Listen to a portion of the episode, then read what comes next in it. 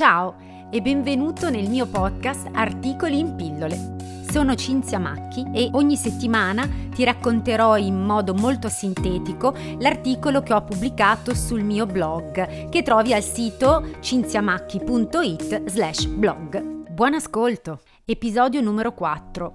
La sindrome afghana.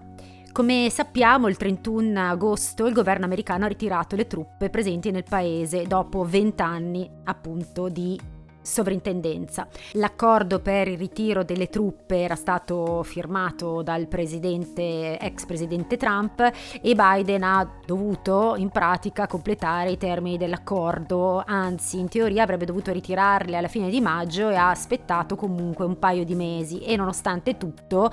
i talebani nel giro di 15 giorni hanno conquistato la capitale Kabul, anche perché il diciamo neopresidente che era stato scelto per governare il paese, eh, è fuggito in, eh, negli Emirati Arabi con un bel bottino, abbandonando il paese proprio eh, così, eh, su due piedi.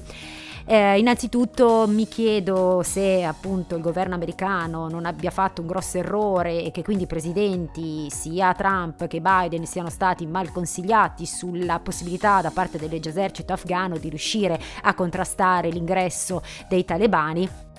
ad ogni modo quello che è successo è che eh, migliaia di profughi hanno cercato di abbandonare il paese, alcuni ci sono riusciti, molti sono stati portati in salvo anche dalle forze armate italiane, però molte persone sono rimaste nel paese e sono tuttora in balia del volere dei talebani, sono molto spaventati, sono costretti a riapplicare eh, la Sharia, quella integralista, quindi il burka per le donne, la barba per gli uomini, eh, niente più alcol alcol, tutte regole molto restrittive che hanno vietato addirittura appunto alle donne di praticare sport, di uscire con le amiche, di andare a studiare. Eh, il regime talebano è tornato diciamo all'antico splendore, lo dico tra virgolette per loro, perché nonostante avessero fatto promesse durante le interviste dicendo che non avrebbero modificato lo status quo, che avrebbero lasciato i diritti conquistati durante questi vent'anni di eh, appunto un controllo americano, in realtà si sono comportati esattamente al contrario contrario.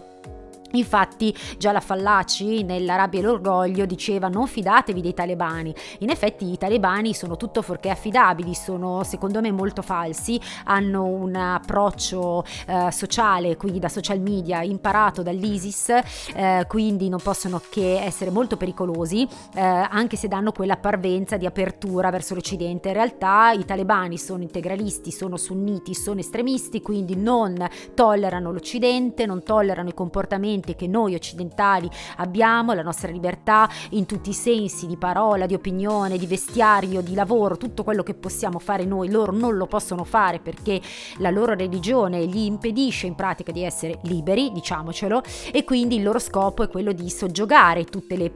potenziali differenze nel mondo, non hanno un, diciamo, un intento di integrazione. È per questo che il dialogo con i talebani è impossibile. Quindi anche Conte che aveva detto siamo aperti ai talebani ha detto una grandissima puttanata. Ad ogni modo, quello che rende l'Afghanistan interessante per tutti i paesi europei e non è non solo la posizione strategica del paese in Medio Oriente, ma soprattutto la presenza di moltissime eh, materie preziose come rame, il litio, il cromo, lo zinco, le terre rare ad esempio che vengono usati per i chip, per i pannelli solari, per le batterie delle auto, insomma, eh, valgono quasi 3 mila miliardi di dollari e poi soprattutto tutto il giro dell'oppio. Loro hanno una produzione di, questo, di questa droga che partecipa al 60% del PIL interno del paese. Questa produzione non è mai stata ostacolata dalla Nato, anzi, e l'unica cosa che mi auguro è che almeno i talebani in questo non abbiano mentito perché vorrebbero appunto stoppare questo traffico.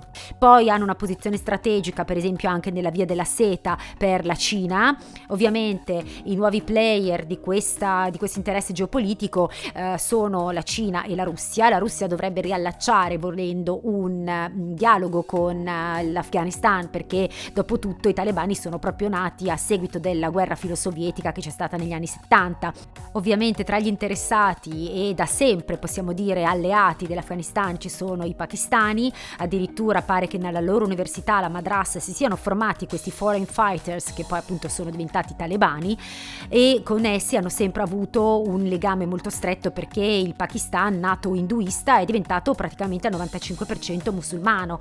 Quindi ci sono diverse tensioni che a livello europeo probabilmente verranno un pochino accettate passivamente perché come per Erdogan che si occupa appunto di tenere lontani alcuni tipi di immigrati appunto eh, da altri paesi, così anche Cina e Russia controllando bene i confini dei loro paesi dovrebbero impedire poi una transumanza veramente di milioni di persone verso l'Europa perché noi siamo ben eh, contenti di aiutare, anzi sarebbe bello poterla aiutare tutti eh, gli afghani che appunto soffrono questo regime estremista, però non possiamo accogliere tutti quanti e quindi il fatto di poter controllare i confini tramite altri paesi potrebbe essere comodo anche per noi europei.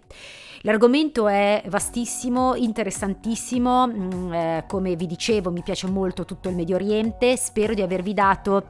gli elementi essenziali eh, per farvi andare poi a leggere ovviamente il mio articolo pubblicato sul blog cinziamacchi.it slash blog. Io vi saluto e vi do appuntamento alla prossima pillola la prossima settimana. Ciao a tutti da Cinzia!